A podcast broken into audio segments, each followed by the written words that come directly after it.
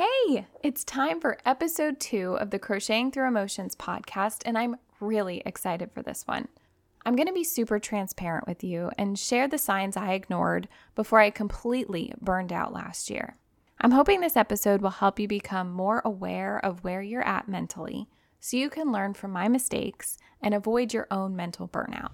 If any of these signs sound familiar, it's time for you to take back control of your mental health. And my hope is that I can help you get there. Welcome to Crocheting Through Emotions. If you are sick of feeling exhausted, irritable, and paralyzed by overwhelm, I'm here to teach you how creativity and radical self care will stop you from feeling stuck so you can start living a more fulfilled life. Hey, friend, I'm Sigoni, yarn lover, proud introvert, and recovering anxious perfectionist. After many years of struggle, I finally realized mental health is an internal battle only we can fight our way out of. So, after a complete mental breakdown, I started focusing on my needs and in the process learned a buttload about myself. Stress is a part of everyday life. The only way out is to live a little more creatively. So, grab a crochet hook, a cute journal, and get comfy cozy. It's time to crochet through your emotions. So, last year I had a pretty bad mental breakdown, and it took me about seven months to get back on my feet and feeling like I could do life again. But before I get into that, I want to tell you something funny about my car and how it's ironically relatable to what happens inside my brain. So, when you fill your car up with gas, do you fill it up when it's halfway or when the gas light comes on? For me, it is always when the gas light comes on. I don't know what it is. Maybe it's because when I'm driving, my brain is always going.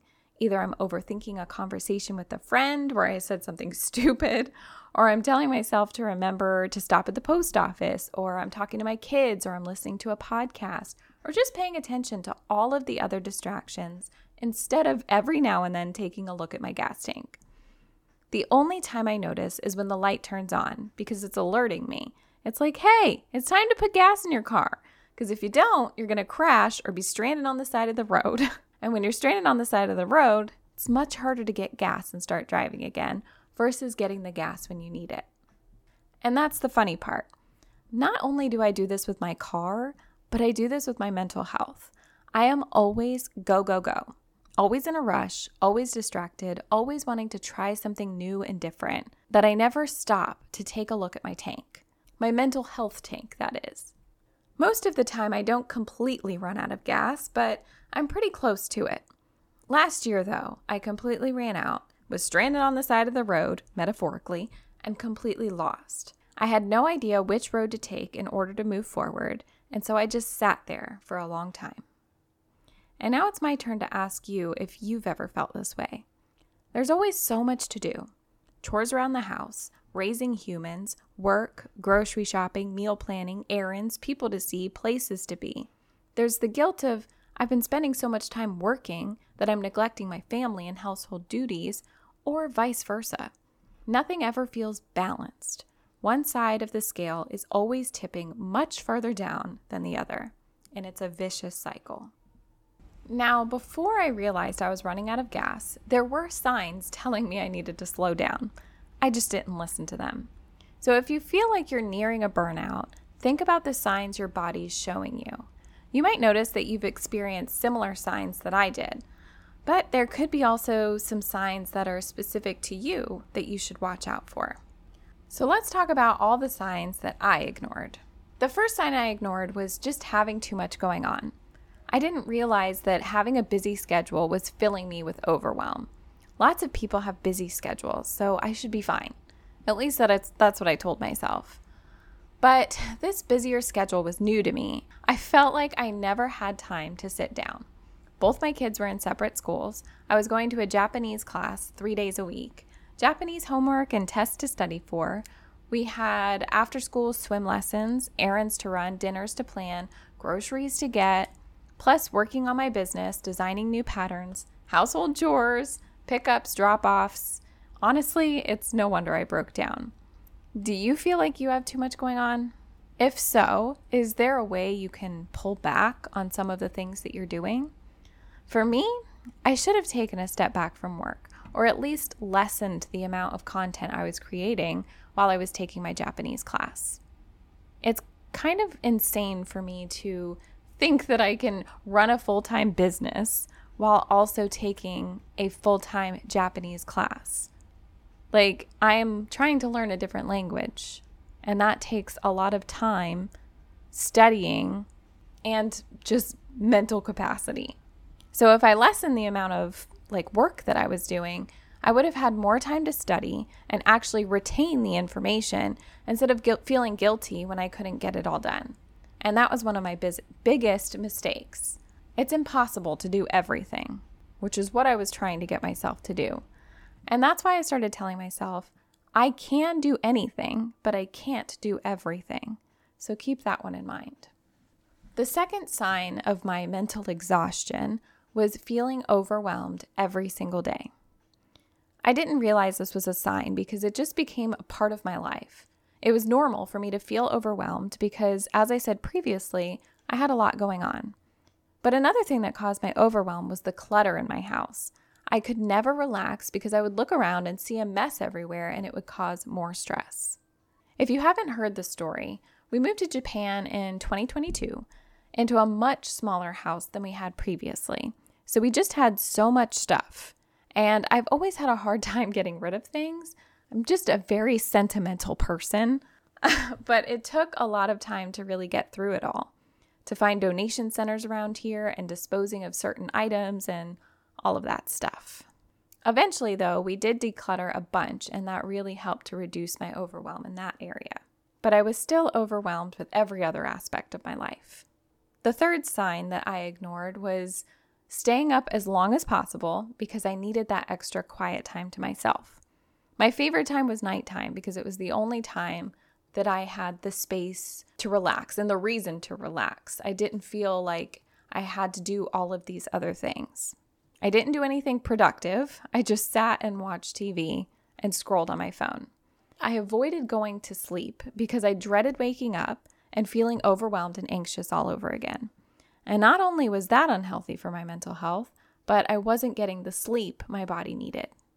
The fourth sign I ignored was my anxiety. It was through the roof, more so than it has ever been. I would wake up with anxiety, I would freak out over every symptom and then make it worse by going down the Dr. Google rabbit hole. I sometimes would have panic attacks for what felt like no reason, and then I would drive myself mad trying to figure out why, which only made it worse.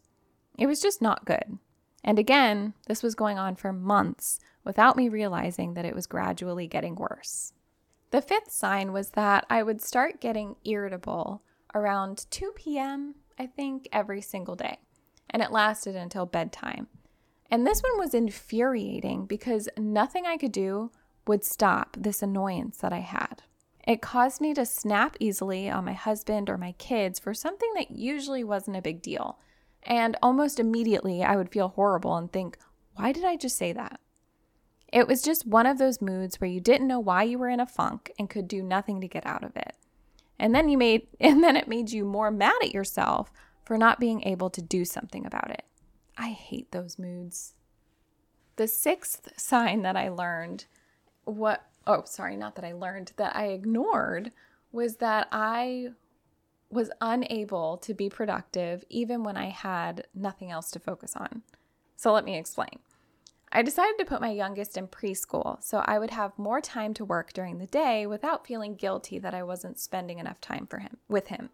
And I mean, I don't have to explain this, but I put him in a Japanese preschool. I thought that would be great for him. He would be around other kids and he would learn Japanese and all these fun things. Of course, I had to give myself all these reasons why it was okay that I was putting him in preschool.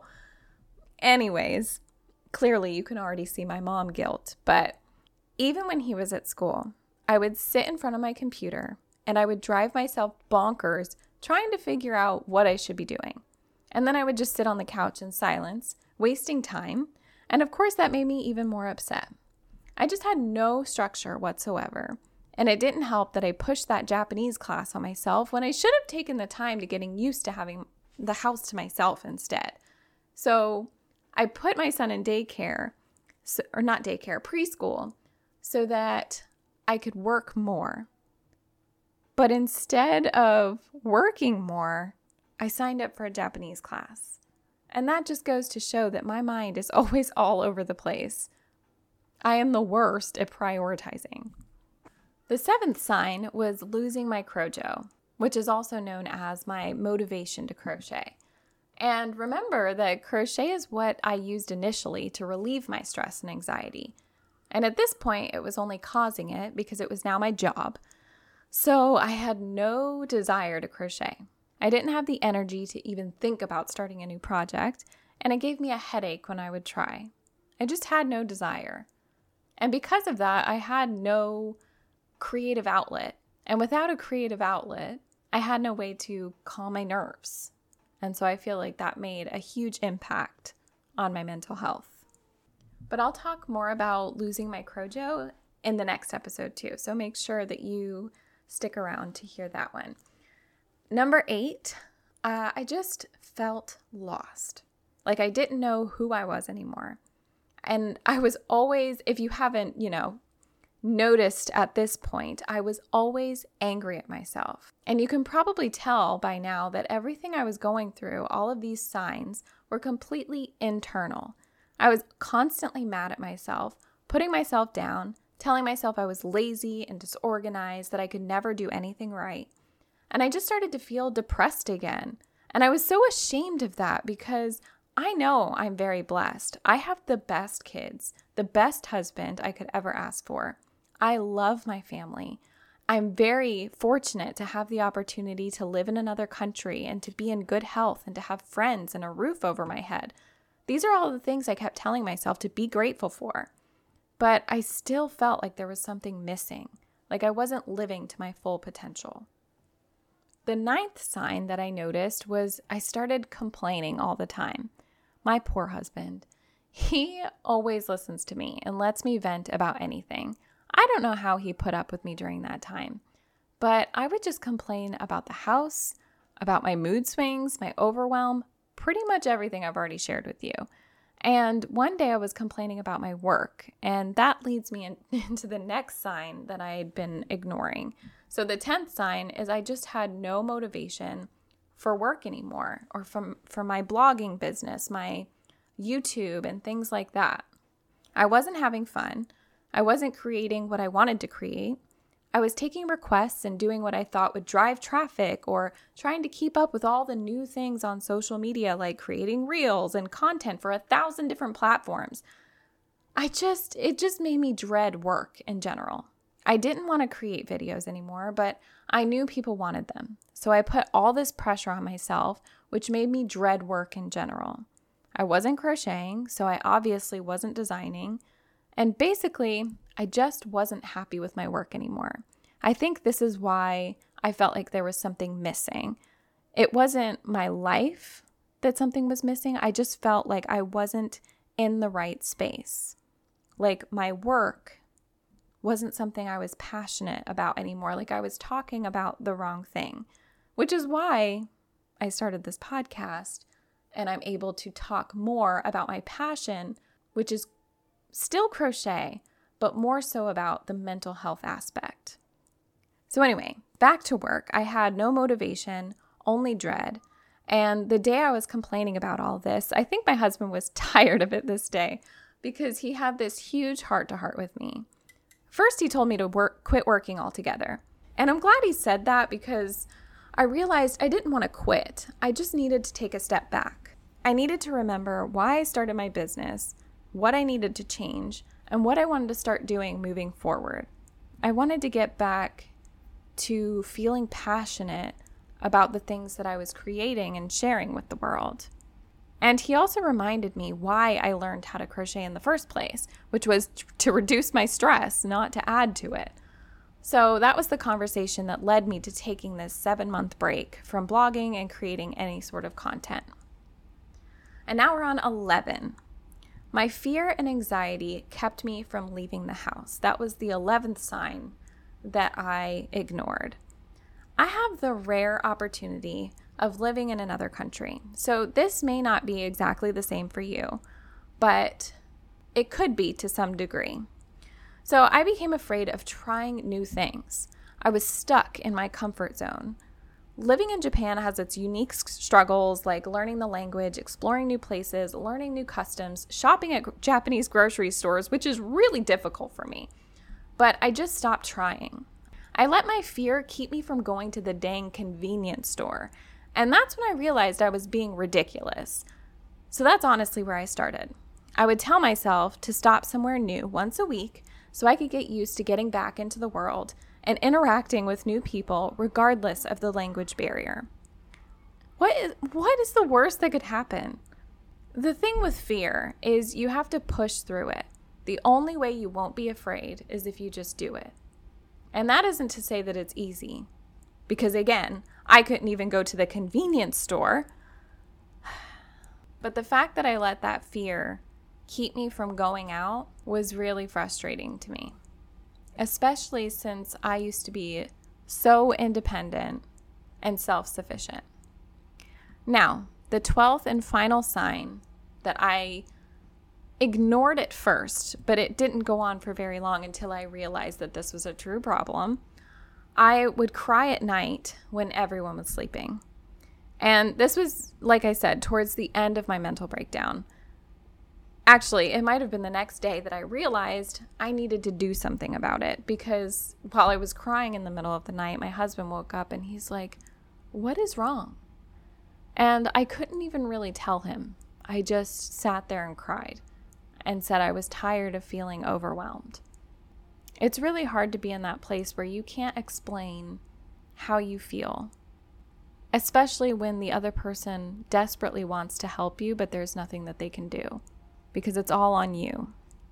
And so when I explained that to him and I realized that this was a true problem, that's when I realized that I was the only one who could fix myself, who could make myself feel better. I just needed to do something about it instead of sitting back and letting it happen to me. So that was an insane amount of signs that I ignored. And now that I'm thinking about these things, it's a little crazy that I didn't see my burnout coming. I was in a constant state of overwhelm, mental exhaustion, anxious thinking.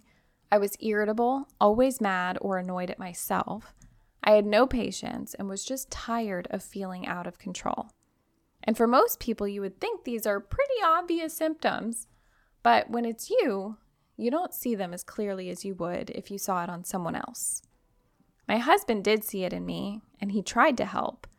But again, when it's you, you tell everyone you're fine and you don't need help because you can handle it, especially if you're someone who's always been independent and hates asking for help. So even though my husband saw it, I didn't. And unfortunately, you can't help someone who doesn't want to be helped or doesn't see that they need help. And if you know someone who you've tried to help through this, but they haven't seen it in themselves yet, send them this episode. It might help them see what they couldn't see before. Eventually, I did see these signs and I started making changes. And one of the most important things that I learned, I mentioned this earlier, is that we can do anything, but we can't do everything. It's okay to ask for help. It's okay that I'm still learning how to get my life together. It's okay that I'm not perfect. I can learn from my mistakes and I can make changes one step at a time. And that's what I did those next seven months. And if you want to know the exact steps I took, you'll have to listen to episode three. But before you go, I want you to think about the signs your body's showing you. Are you experiencing any of the same signs I was ignoring? Have you noticed any other signs of burnout? If you're feeling overwhelmed right now, I want you to grab a notebook or just a blank sheet of paper and write down everything that's on your mind and see how you feel afterward. Sometimes when we write, it helps us think more clearly, and you might even work out the solution to your problem as you write. And I'll talk a little bit more about this journaling technique in the next episode, so I will see you there. Hey, before you go, if this podcast inspired, motivated, or encouraged you in some way, I would love for you to leave me a written review. That is the number one way you can thank me, and I love hearing from you. Come connect with me over on Instagram. And always remember you can do anything, but you cannot do everything. Talk soon.